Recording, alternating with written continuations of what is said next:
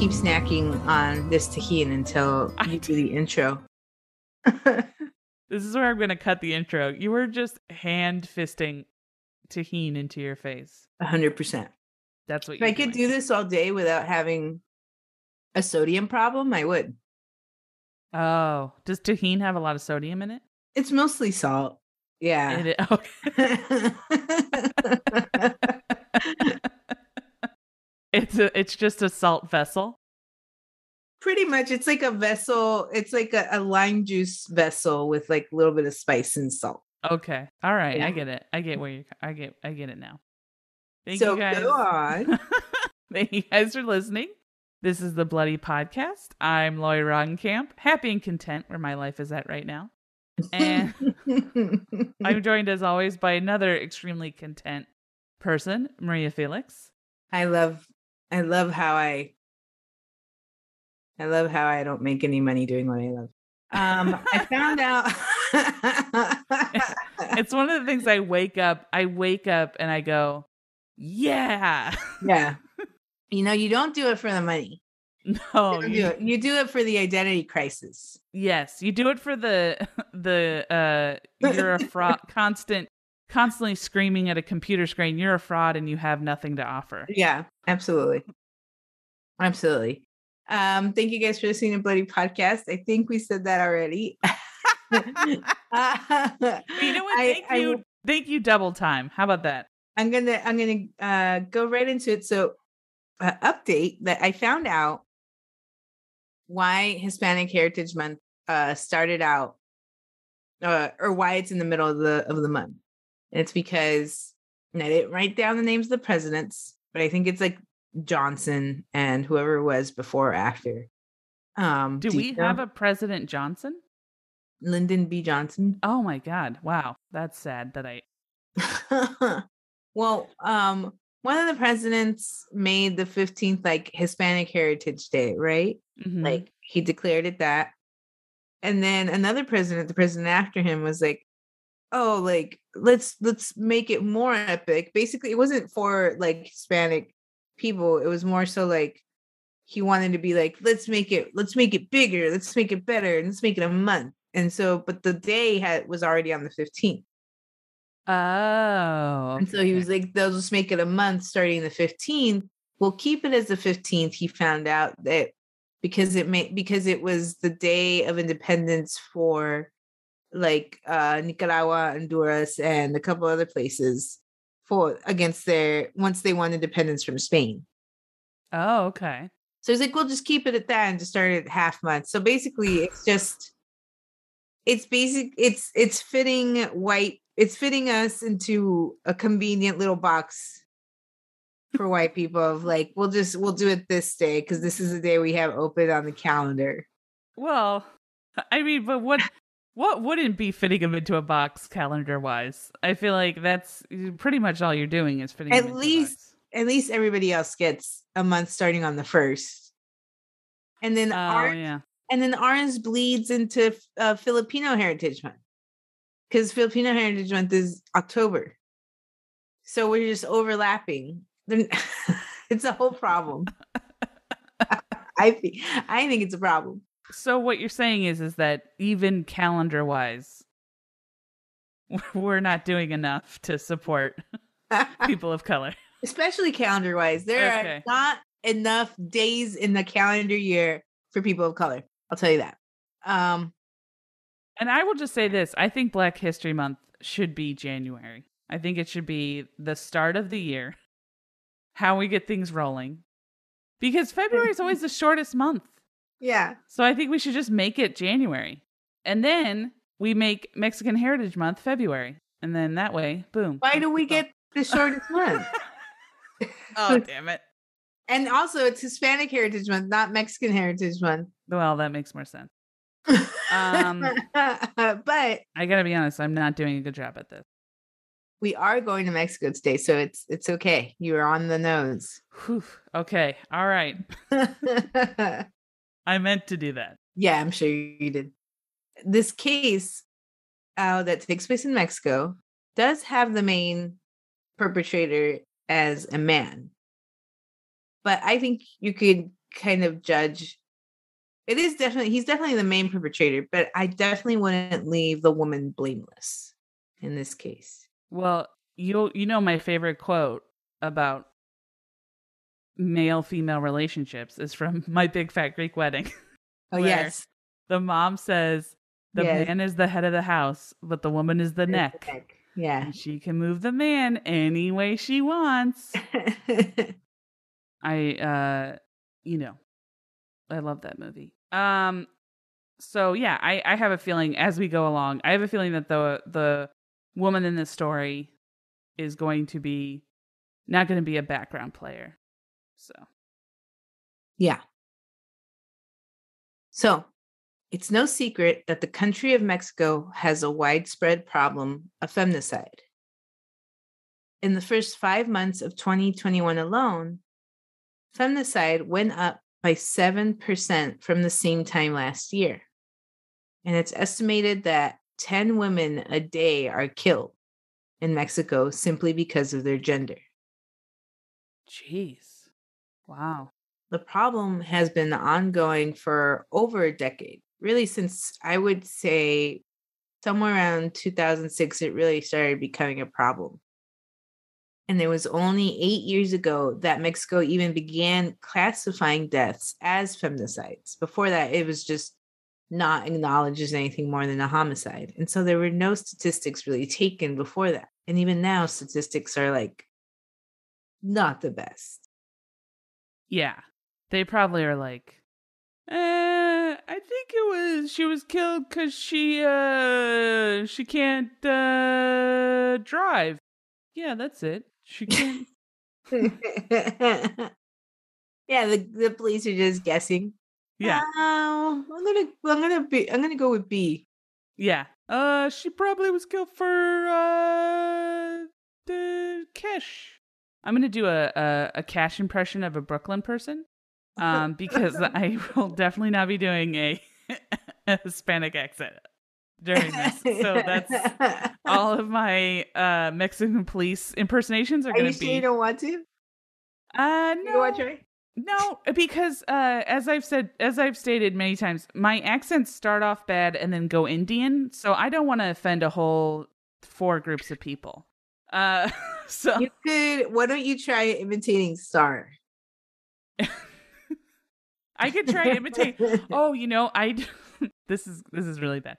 I do an impression of her grandfather that I feel like is really great. Ah, Cause I hear it? Yeah. Okay. All right. I don't know why I'm clearing my throat. It doesn't cut, take anything. All right. I was a rebel, okay? Like I was uh I was a bad guy, all right? Like I would go party and uh I would uh, I was a party animal, okay? oh yeah. So, yeah, I was a party I was a party animal. I would uh girls would come over to my house all the time and I'd be like, "Hey, come over to my house. I'm a party animal." I think that's what you need to do for today. all right. But because he's always talking about how he's a party animal. I'm sure he is. Or was. He was. Now he's a, a born again Christian. Oh, perfect. Now he's old and can't can't party anymore. Yeah. party till I die, eh? Yeah. So the term femicide had just barely come about when this particular case of violence against women came to light. If you travel to Mexico City, you will no doubt, like in every other metropolis, witness the dichotomies of the rich and poor that exist in all large cities. But just 15 miles or 25 kilometers from the city center of Mexico City lies a small city suburb that is considered the most dangerous city in Mexico. Ooh. Locals even refer to it as the gateway to hell. The place is called Ecatepec de Morelos, commonly referred to as just Ecatepec. uh, which in English translate to New Jersey. ah, that's fun. That's fun. Ecatepec is home to the largest concentration of murdered women in any given part of Mexico. No, that's not fun. It's not fun. The city is no larger than Phoenix, Arizona. Wow. And is yeah, it's not very big. And is also one of the poorest and most densely populated places in the country. Oof. From 2015 to through 2019, and this is the latest statistic we have, over 1,286 murders of women were reported in Ecatepec. And that's not taking into account that 90% of crimes and missing persons are not reported to authorities in Mexico. Wow. Wow, wow, wow. So the so 90% is not so the of the 10%. Yeah. Damn. So 10%, which is what we're seeing, 1,200, 1,200 is 10%, approximately, roughly, approximately. Yeah. The I- roads, huh? That's crazy. That is so crazy to me that that of that that so it's just it must be like you must it must be like at least 10,000 women then. Right? Or am I doing math wrong? I mean,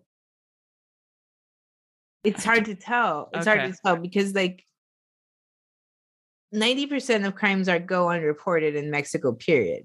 Yeah. You know, so I don't know if that means 10,000. I mean, it's possible 10,000 women murdered in the area. It, I think the population is like 1.6 million. Um, yeah, it's a really poor area. It's really it's packed to the gills, um, and it's it's a yeah, it lies right right outside of of Mexico City. Jeez. The roads into Ecatepec are lined with crosses and flowers, each marking the place where a murder victim's body was found. Mm. Many of them are found thrown over ditches, in the black water sewers, and even in the dirty streets of the city. It sounds like fucking uh Whitechapel, or what was it called, where Jack the Ripper Yeah. lived. It sounds just like that. It was like the poorest, most fucked up part of the city. Yeah. There was this town that I was looking at that I um was trying to find this documentary for um where like basically and we'll, cover this eventually but basically I think the gist of the town was like it was a group of women who like essentially the men came back from war and were just useless and so the women got together and just poisoned the all the men in the town and we're Oh, just like crazy. yeah, and we're just like we're done. But the Dope. the the uh article that I read about it at the time was like they were everybody was so poor that when you get to that state, you are like so in survival mode that you it's just like humanity just you don't even think about that. Like somebody else's life has no bearing on you whatsoever. Like if somebody dies, you it's just like so what? Like okay. You know, it's like common, like commonplace. You mean? yeah, and I just am like I could never imagine having that. Ha- I mean, that must be like its own form of just absolute like torture and fear. Just, Absolutely. yeah. Yeah. Ooh. Yeah. The, the the women definitely. I mean, everybody, but the women especially live in fear. In in Ecatepec, you know, it's just like yeah. at every corner you could you could die. Just terrifying. That is terrifying. I mean, I feel like if I lived there, I would be dead in five seconds. Um, because I do not do well under pressure. I'm pretty sure that the only way to survive is if you run and get away. So Well, then I'd definitely be dead. Um, because there's no way I'm running. uh, in 2012, the neighborhood of Jardi- of Jardines de Morelos, which means Gardens of Morelos, in Ecatepec, saw an increase in the amount of women they were that were going missing from their community, which is already like a lot. So for it to increase even more is crazy. The first one reported, not the first one, but the, the first one that is in our case, I guess, um, was 13 year old Luz de Carmen Miranda, Mm. who seemed to have disappeared into thin air on a Thursday afternoon. on April 12, 2012. Her family reported her missing, but as always, the police dragged their feet on the investigation and nothing came of it. Confused and heartbroken, the family did what they could to keep the memory of their child alive with an altar. But the years dragged on, and more women disappeared, and no news about Luce came to light. Then, in 2018, three more women disappeared within months of each other in the neighborhood. First, Arlette Samantha Olguin, a 23 year old, disappeared in April, and she was last seen in her neighborhood of Jardines de Morelos. Then in July, 20 year old Evelyn Rojas wasn't seen after the afternoon of the 26th.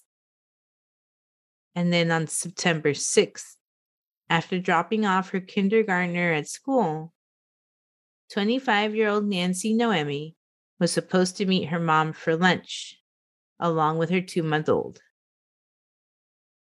Nancy never made it to her mother's, and her baby disappeared too.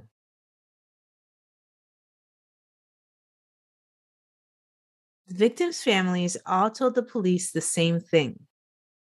The last time they had talked to their daughters, they had all mentioned plans to stop by a vendor that sold clothes, costume jewelry, or some of the women mentioned looking at some cell phones that a guy was selling.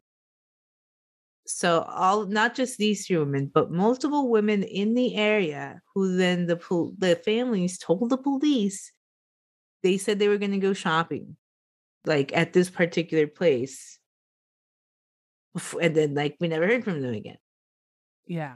for like years these people are saying this stuff and the police are doing nothing they're just like oh, okay like they just like drag their feet they don't investigate it they don't do anything Yeah. They're like, "Hey, we got to we got a lot of other people we got to worry about, okay? Mhm. So, we're maybe your daughter's a party animal. yeah Maybe that's the case."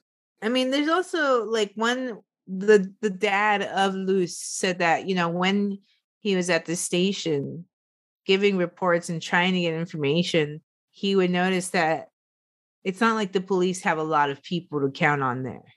Yeah. Like there's like no he's like there was nobody guarding the the jail cells in the station. There's like one police officer there. There's nobody at the front desk. Like this just like they don't have people either to do investigations. Yeah. Well, that's like uh that reminds me a lot of that like man with the candy story about that guy who killed all those young boys in Texas. Yeah, and it was Corll.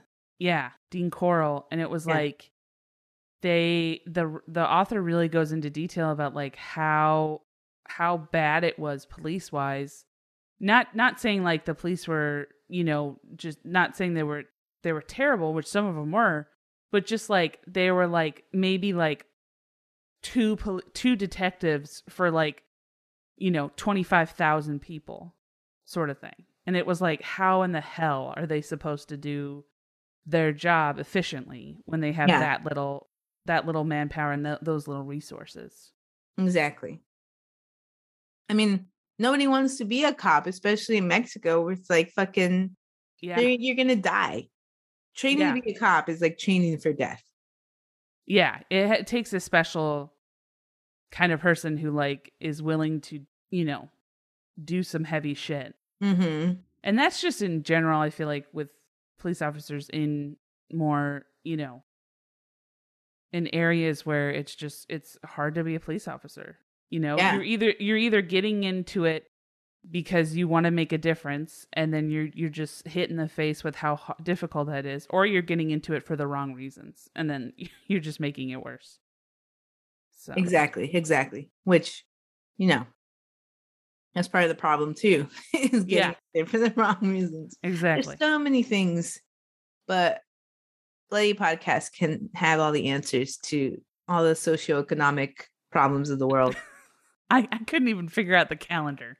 So so yeah, we're we're not we're not going to be solving any issues. so so there's this so the families are telling all the police, you know, there's this they're all going shopping before and then like, you know, it's not like shopping at a mall or anything like it is in America. It's like even in America actually, even in LA, in in poorer areas like there won't be really shops as much as there'll be vendors and like people that are like street vendors selling clothes and like selling accessories and stuff, you know? It's Oh, not a full fledged shop. Yeah. So it's commonplace, especially in a poor area like where they are, to to be like, oh, I have, you know, if you come to my house, I have a bunch of pants on wholesale that I got on wholesale, Oh, okay. you know? Kind of like a Craigslist kind of thing. I mean, except there's no internet. Like you're just telling people that you know in the neighborhood. Oh, oh, okay. So like you would go, you'd be like, I'm gonna get some pants, and then you go to like this area, and there's people like, Mhm. oh, I have some pants if you need some. or yeah. Yeah. Yeah, and then eh, or and then it'll be similar to like you or or you'll go out with your goods like it's kind of like a merchant. Like well, I mean, like here, like the in LA. Have you ever been to the Santee Alley? Yeah. So it's a little like that, but yeah. Then there's also the fact they're like, well, I have the rest of my wholesale stock at my house, kind of thing. Oh, gotcha, gotcha. Ooh. Um, so some reports say that um, once Nancy went missing and they were they were at this part of the investigation, that the police learned through the victim's texts and call history that they discovered that Nancy, Arlette, and Evelyn had all planned to meet with a woman named Patricia. Patricia sorry, with a mo- with a woman named I don't, I don't know. I'll just say it the Spanish way, Patricia. So Patricia. Hours before they disappeared. Ooh, Other- wow. Yeah. Other articles, though, like others say that the police were just handed the case. Like they didn't discover that. They were just handed the case when they just so happened to be tracking Nancy's phone still. And somebody turned the phone on. Of, like a few Oh. days after she disappeared. And then the signal went to a house at 530 Playa Tijuana Street in the neighborhood of Jardines de Morelos. I just imagine like some detective was like, "Hey, this phone is on," and then just the the phone just laying there, like, "Way to go, detective!" And he's like, "Ah, yeah, I did it on purpose. It was me. it was me. He's Uh, uh, I all talking to the- he's all talking to Patricia on the other on the other like line. He's like, "Oh, hey, who's this? You like to party?" You got a nice voice. Oh, you're selling pants? Okay. Uh No, I'm not a woman. Why would you ask that? Is it my voice? I get made fun of a lot because of my voice. I'm a police officer. Ah, she hung up.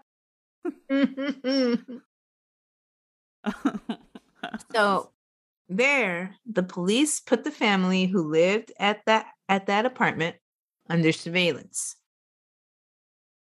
They watched and learned the patterns of one 38-year-old Juan Carlos Hernandez and his wife, 44-year-old Patricia Martinez. I gotta be honest. If if I didn't know this story was definitely true, I'd be like, that is a white person pretending to be a And Mexican Patricia, person. Patricia, yeah, Patricia and Juan Carlos Hernandez. Like it's those are like, uh, my name is Juan Carlos Hernandez. That's my name. Like this is definitely like two white people who are like, what's our names? Uh, yeah. My name's Patrice. What should I go? Patricia. Go by Patricia. Patrice, Patrice. do you think they're okay with Pat? Pat Hernandez? I think I think that they're still a little raw from this SNL character. Oh, I think it's new here. It's new here. Yeah.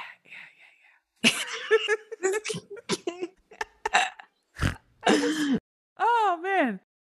The that is Oh, a hola. Hola. My uh-huh. dad, my dad, I remember having getting in a screaming match with my father when I was younger because he was dead set that Ola was actually Jola. And I was like, no, it's not Jola, you dumbass. like, I'm taking a class. The teacher says it to us every day. It's Ola. He goes, no, your teacher's an idiot. It's Jola. okay. Maybe he should, maybe he was like talking to an Argentinian, like our last episode. And, and he was like, oh, obviously it's the H is always a J. Yeah. yeah. this guy says it. That'd um, be funny. So the police learned that the couple had four young children. I don't think the oldest was more than eight years old, maybe seven. Oh, wow. And worked a few odd jobs and hustles to get by. They sold all kinds of things. They sold esquite. That's what Patricia mainly sold. Esquite is it's like street corn, you know? Um which oh. sounds gross. it sounds gross if you're not familiar with it. I thought it was something that had to do with the Ying Yang twins. to the oh, window. to the wall. I mean, a clever vendor would blast that. Honestly, it's a great idea. um, what? So I, I, it might be esquite. I I've only seen it. I've like on signs. I've never heard it say out loud. But basically, it's like corn on the cob, but it's it's like the one that you get here in LA that has like the mayo and the chile, and it's really good. Oh yeah, yeah, yeah. Except it's not on the cob. They've done the extra wonderful step of putting it in the cup for you. Oh yeah. I yeah. watch that on uh on Facebook. Sometimes I'll watch videos and it'd always be like uh they make that and then it's just like they put more and more ingredients. Yeah. It's a styrofoam uh container with a lid and they can't close the lid. Just like whoever's yeah. eating that better be near a bathroom. I I think of it like the the Mexican version of of the Midwestern Bloody Mary. Yes. Just like add as much food as possible. Where no alcohol. Yeah, it basically becomes like a soup almost. It's not yeah. it's no longer a drink. It's an yeah. alcoholic soup. also, guys, uh, just an update. Maria is still hand fisting Tajín into her mouth. Just in case Never you were stopped. wondering if she stopped. No. She has not stopped. I have not. Anytime I'm talking, Tajín is going in her mouth. it's not a problem. It's not a problem. It's not a problem. Okay. Um, okay. They also sold perfumes, clothes, stolen and slash used cell phones. And were often seen picking trash uh picking picking through trash by other people in the area. Oh, okay. I don't know how long they had them under surveillance. Um i'm not sure if, if it was a few days or if it was almost a month. I'm going to say it was probably like a week or so.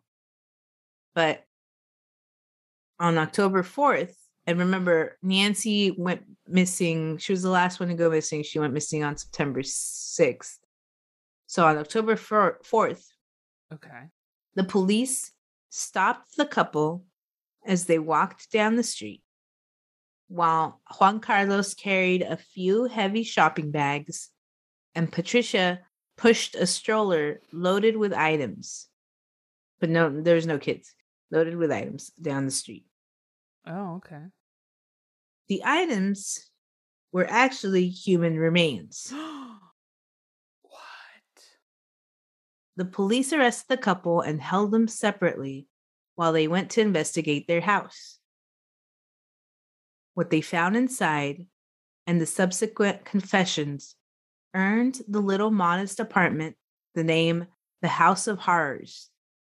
And the couple, who both hailed from the state of Michoacan, were now referred to as the monsters of Ecatepec or Los Carniceros de Ecatepec, which means the butchers of Ecatepec. Wow. The apartment. I bet the butcher of Ecatepec is like, fuck you guys. Like Yeah. I've built I've built a solid business. He's selling my name. You guys ruin it in like 10 seconds. Mhm. Fuck you. Gotta change the name. Gotta paint over the sign. I was to go on social media. I was finally to get a Facebook page. so the apartment, which was compromised of semi-divided concrete rooms, Oh, very little furniture inside. It's a really standard apartment of lower income classes in Latin American countries. It's like very basic inside. It, um, so there's very little furniture in their apartment, and it's mostly full of buckets, bags, plastic bags, trash bags with different items in them, and the absolute minimum needed for living in a place, basically. Gotcha. But as soon as the police walked in, the smell of death was undeniable. They barely had to look in all the scattered bags and buckets in the bathroom, in the laundry area, and in the kitchen to find them all full of human remains. The fridge was padlocked, but that doesn't mean that there was. I mean, it, it was just, it was everywhere was littered with human remains. So there's no way that the kids that lived there and slept there did not interact with all this stuff. Oh man, that's that's tough. Yeah, inside the fridge it was obviously also full of of different pieces of, of human beings. Ugh. And an altar to Santa Muerte, you know, the the, the death saint. Sorry, the saint of how, how do you say it? I guess I mean holy death, really. Yeah. Uh was was an altar to to them was set up in the corner and was also decorated with more remains as offerings to the saint. Jeez. Once under custody, Juan Carlos and Patricia openly confessed to killing at least 20 women together since 2012. They said that they regularly killed a woman after Juan Carlos raped the woman. And then not only would they dismember them, but they ate portions of them Oh. While they were dead or while they were alive? while they were dead. Oh, well, I guess that's okay. I guess that's something. They'd cook the meat like carne asada All right. or dice it up and put it in their tacos. And they fed it almost exclusively fed human remains to their children and their dogs. Ugh. Those poor kids. Yeah, it's terrible. The children had no choice. They had no idea what was going on, and they certainly didn't have a choice. God. Ugh. Wouldn't it be like, I mean, just to be like, I don't even, I mean, how would you go about telling those kids? Would you even tell them? Like, I would just be like, keep them in the dark and be like, yeah, you, we're just not going to eat that kind of carne asada anymore. We're going to have a different kind. I don't know. I mean, I guess you have to just lie to them about their whole past because once they find out who their parents are, they're going to know what happened. Well, that's true. Yeah, there's no way to escape that. maybe it's best to try to keep it from them until they're older because they feel like young mind could snap but i don't know no idea I, I i don't plan to eat any people Yeah. or feed them to my kids so i mean hopefully Well- i don't have to face this problem If you ever do, just let me know. Just Okay. call me up and just be like, hey, this is how I dealt with it. I'd love to know. i'll cross that bridge when i get to it then. Yeah, yeah, yeah. Okay. Ob- obvi, but and and same to me. I mean, I, I don't want to put this on you. Same to me. If I yeah ever, oh yeah don't yeah. call me don't call me if I ever uh, if I ever end up eating uh you know uh eating human remains and giving them to my children and then explaining to them years later, I'll uh, I'll definitely keep you. I'll send you an email. okay I'll detail it to you. Perfect. Perfect. Um shortly after their first set of trials, a psychological assessment video of Juan Carlos was leaked to the internet. uh, where he goes into detail about the reasons he believes he kills and his history with Patricia. So he says that his mom was a prostitute and that he would often witness her bringing different men home while his father was at work. On top of that, he says another woman, a sex worker who also occasionally took care of him, sexually abused him when he was young. Oh, that's tough. He also recalled that he would witness his mother hit and abuse his father, who would never fight back or hurt her. It was then, he says, he decided that he would never let a woman hurt him in that way, and he began to hate women. Oh, right. He says he first killed when he was a teenager and had killed his 15 year old girlfriend. I think he was 19. He normally snuck into her house at 5 a.m. because her mom went to work at 4 a.m. One day, he discovered that she was cheating on him with somebody else. So he snuck in like usual, enraged, and strangled her to death. Oof. The family and the police had no idea he was even her boyfriend. So they never suspected him, and the blame fell on somebody else. He said he kept killing since then, but didn't go into details about how many he had killed between this girl, whose name was Monica, and when he met Patricia. About him and Patricia, he said that him and Patricia met in 2008 at a restaurant where she worked as a wait as a sorry I, I wrote witness but it's waitress. They went to bed together that same night and quickly afterwards he told her that he killed people specifically women and he normally worked for a man um doing so.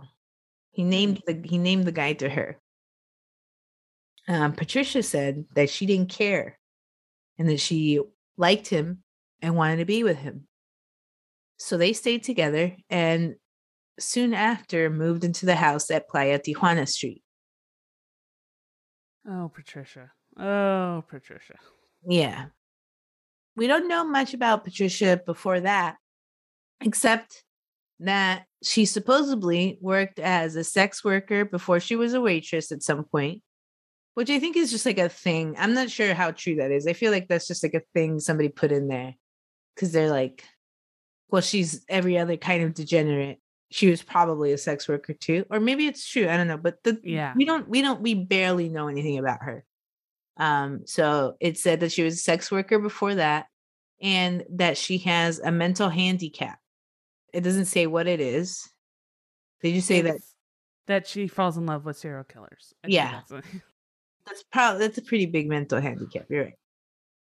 There was once this guy who I uh, I was dating uh, that I met at a, a taekwondo class at a community college that I was taking. And he uh it was basically one of those things where he was like he was interested in me and I was like, "Well, I got nothing going on." Wait, but you already like how old are you? I want to say I was like 22, 23.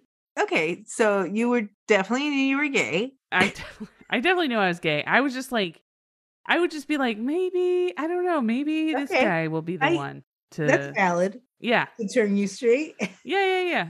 Take some more tahini. Uh, so any, so I, uh, I, but he used to, he used to, uh, tell me about every, every, every time we went somewhere, he would tell me about how he escaped from the police. At every location. Oh, I was like I was- different, different, like different times or the same time. different times. So I'd be like, uh, he'd be like, "Oh yeah, I escaped from the police here. I was I was hanging out here, and this guy just came up to me and started fighting me, and then the police were like, "Hey man, what are you doing?" I was like, "I'm just protecting myself." And like I ran away, and, and he was like a chubby guy, so I was like, "You ran away from the police." he also was like, he also like failed. Uh, he got kicked out of the community college. I don't know why, but he got like, kicked out. They basically were like, "Do not come back here," and he like was terrible at taekwondo. Um, so I was like, how did you defend yourself? So I just imagine that like somewhere there's a woman who saw that and goes, You're my hero. I love you. And just like, just builds that guy up and makes him think that he's like actually like it's really cool that he's like that. And I'm just like, that's the problem. Like it's these people who just find these these other people who just yes yes and them and Yeah. then it just like yes ands into murder. It's just like Yeah. Yes, and is not always a good thing for sure. Yeah. yeah, For sure. We've learned that through many serial killer duos. yes. But it's just like uh like no, you, some people are just you need to tell people they're weird. well, you know what? I personally hope that that ex student, co student of yours, Pierre, found, found his Pierre. Patricia. Yeah. And that They are doing taekwondo spin kicks in the living room. He yeah, Right he he bought he we had to buy these sticks to like do the like we had to do stick stuff at the in the class. And uh he left the sticks in my car and so when I was like I just don't think this is working out, he was like, "Give me back my sticks or else." or else what? I was like, "Yeah, that's what I said." I said, "Or, or else what?" And he just never replied. And what mind you, I was willing to give him back his sticks. Yeah. I just was like, like I literally wanted. I was like, I'll let this land, and then I'll be like, come get your sticks, like you know. Yeah. Yeah. But he like immediately retorted with like, "You have my stick. I want my sticks back, or else." And I was like, "Or else what?" I would love it if like years from now, I'm just walking with Star and our child, and then he comes out of nowhere and just kicks me and goes, "Or else that." yeah.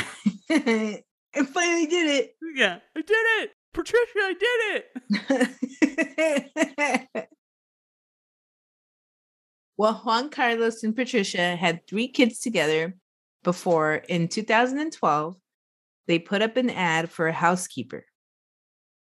Under the pretense that Patricia needed more help because she was pregnant with the third child, the first woman who came to interview was their first dual victim. Oh no. a 22 year old woman who Juan Carlos hit over the head from behind, and once she was incapacitated, told Patricia to leave with their kids for a while. She did, and Juan Carlos did the unspeakable to the girl while she was alive, Mm. then killed her, and then dismembered her body in the bathroom. That poor girl. When Patricia returned and saw what he had done, Patricia said that she would go to the police. But Juan Carlos told her that they would both be arrested if she did. So instead, she did nothing. Then the set oh I don't believe that she said she was going to the police. yeah, it's interesting. He says that she so this from this point forward, everything we're hearing is basically from the horse's mouth. It's from Juan Carlos. Oh, I thought it was from her. From part from Oh. from his from the psychological assessment that was leaked. Oh, Um, okay. So it's still it could still be a lie because he could still be trying to frame flame. He does often frame her as a like just a bystander. yeah. Well, that could be a guy thing too. Yeah, absolutely.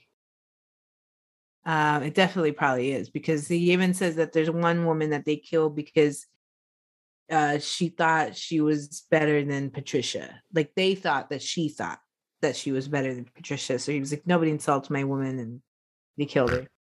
Um Jesus Christ. yeah. I know it's I know it's shocked. I know I shouldn't be shocked that people who kill are immature, but I mean, come on. Super immature. Super immature. You guys, come on. You can be murderers, but don't be immature. All right, grow the fuck up. All right, all right.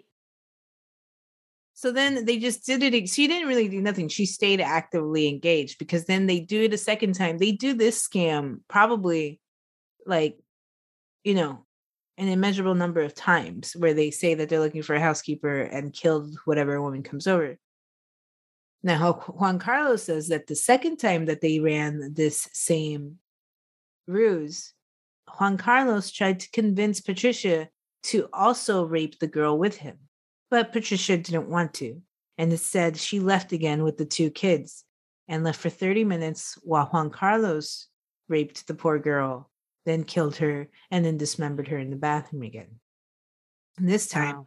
when Patricia came back, she didn't say anything about the killing, but she complained that the bathroom was a mess. bitch, what a fucking bitch. like terrible person. Yeah. Oh my god. You got this uh, innocent woman's blood all over my bathroom. Yeah. You clean up after your mess. Like the worst person. Such a terrible. Oh my god. The couple Ugh. said they often lured women to their apartment with the pretense of having clothes and other goods on wholesale there. Once there, they would either attack them immediately or get them drunk before attacking them together. Even the little girl, Luz, who disappeared in 2012, was one of the victims identified in their house. Oh no. Even worse, she lived upstairs from them. Oh no. Her family had moved in in 2011, and the couple immediately became friendly with the parents of Luz.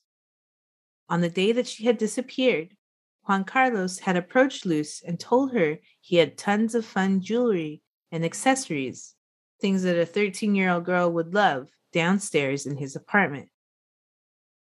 Some of her remains were identified via DNA after their capture in 2018 and returned to the family, who were still living above the monsters.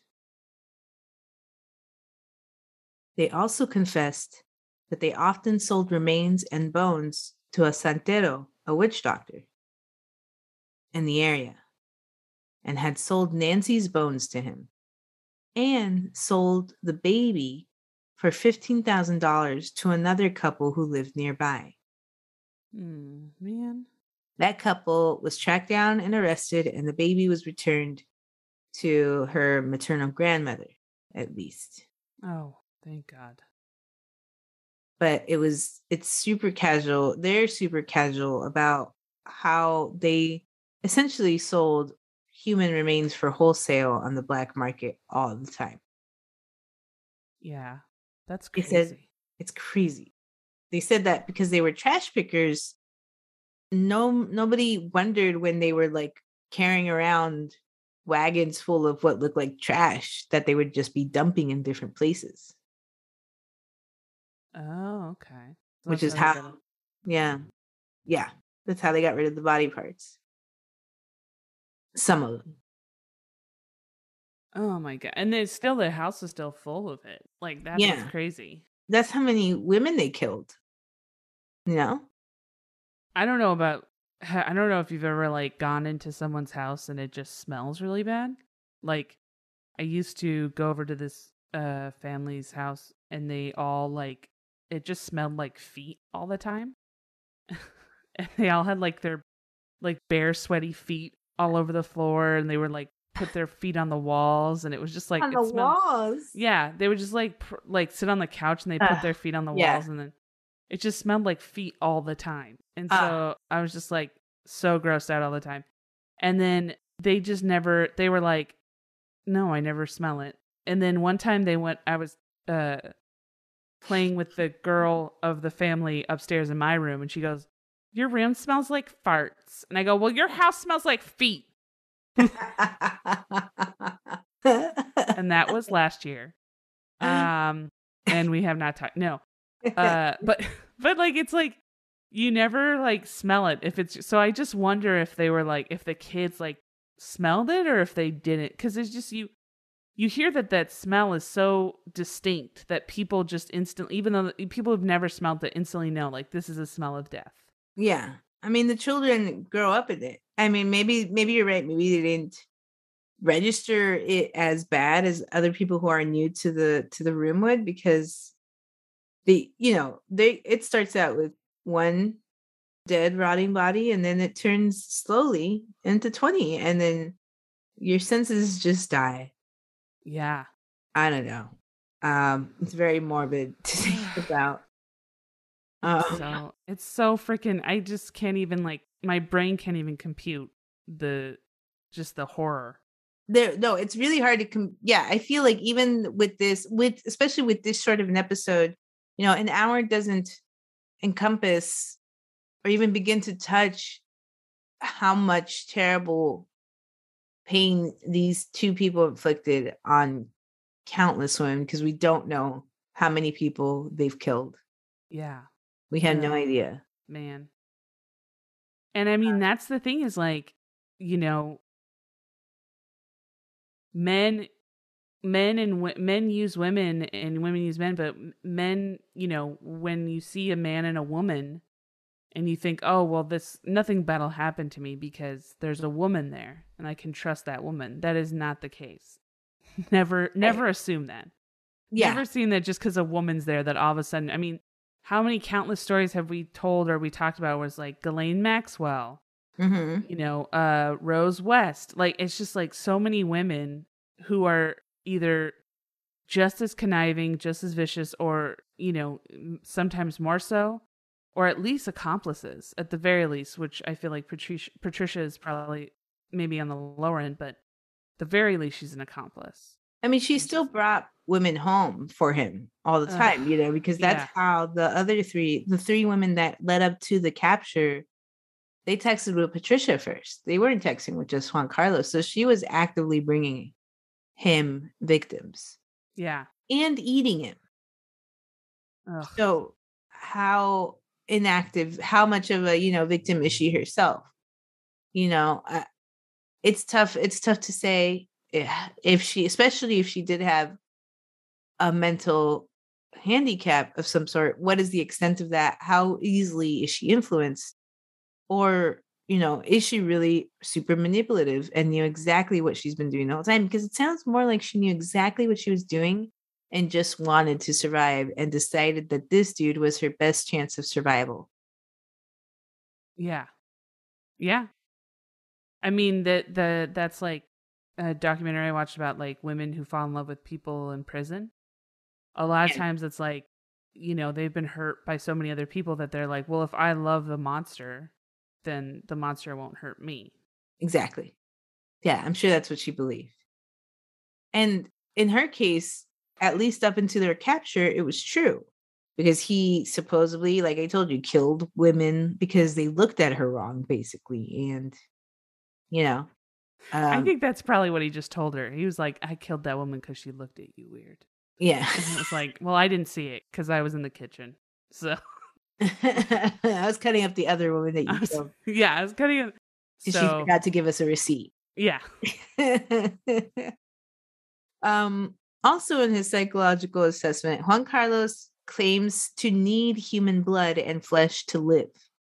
He said he would keep killing women if he got out straight up and would prefer that his kids and dogs eat nothing else but the women that he kills. He also says that he sees a big black dog often that nobody else sees. So, okay, you know, that's whatever. Okay. That's, that's the least of the problems there, bud. Yeah. Uh, let's get back to the thing about the killing and then also the wanting to feed the bodies to the dog. The black dog, uh, we don't even have we don't have a lifetime to get to that. All right, maybe if you survive another hundred years, we'll cross that bridge. But he also mentions it in such a way where it doesn't even sound believable because he's like going on this like rant about like everything else and how he's you know he was saying at first he was like you know like i could have finished school school like i had a moment in school where like everything clicked. It was like math and everything like everything i, I got it all. And then the guy's like well why didn't you finish school? And he's like i don't know. I don't know. And i'll tell you what i see a black dog sometimes and some people don't some people will try to tell me there's no black dog there and i'll say yes there is. There is. And i see him and i go get him some food and then he moves on to another topic and you're just like shut up dude shut the fuck up, you weirdo. yeah you watch his assessment and he's very typical like serial killer where he just loves to hear himself talk and victimize himself and like you know make it sound like he's somehow avenging who knows what by Yeah. killing by killing women But yeah. They're like these ethereal be- beings that aren't like they just oh, I just, you know, I got to do what I got to do. yeah, it's, so stupid. So I think I mentioned this earlier, but in case I didn't, they confessed to killing at least 20 women, but we don't know all the names. We really only know the names of those four women in our story today. Um, they received 364 years in prison each. And there they lie. But despite their capture, the murder of women in Ecatepec and the country of Mexico has not slowed down and, in fact, has continued to rise. Jeez. Activists, yeah, that's they just went, they were just one of many.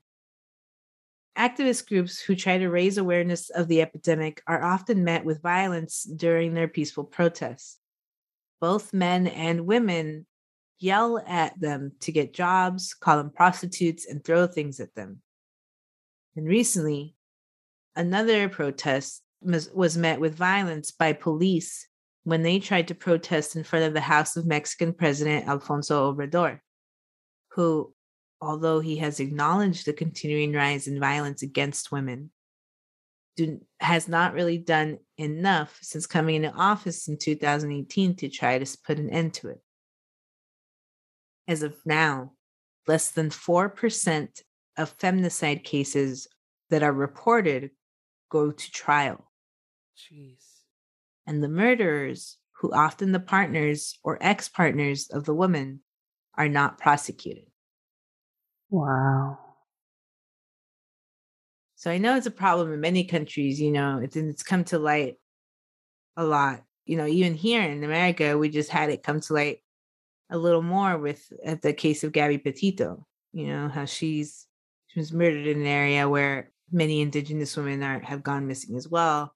And that's that's not highlighted. You know, same goes for Canada. It's happening in Mexico and it's happening in many Latin American countries. Yeah. Uh so Yeah, I mean the the women violence against women is is I think they I think I I could be mistaking this, but violence against women is like 200 times more for women of color. yeah. So, and it and it, it's it's a shit show across the board and it's even more so because women of color are not believed, they're not helped, they're not, you know, They're not accounted for. they're not accounted for. Yeah, exactly. So, man, that is this was a downer of a case. Thank you guys so much for listening. Um, we will be back next week. Hope you enjoyed it. It is a terrifying, terrifying case if you think about every little detail of what they, if you once you start to absorb everything that they did and would have happily continued to do. It's just it's certainly one for October because it's pretty horrific. yes. Yeah, that is that's bad. Uh thank you so much Maria for doing the research. Thank you guys for listening. Thank you, Laurie. Yeah. All right. And uh follow us at Bloody Podcast. And uh be safe out there. And we will talk to you soon. Have a good night.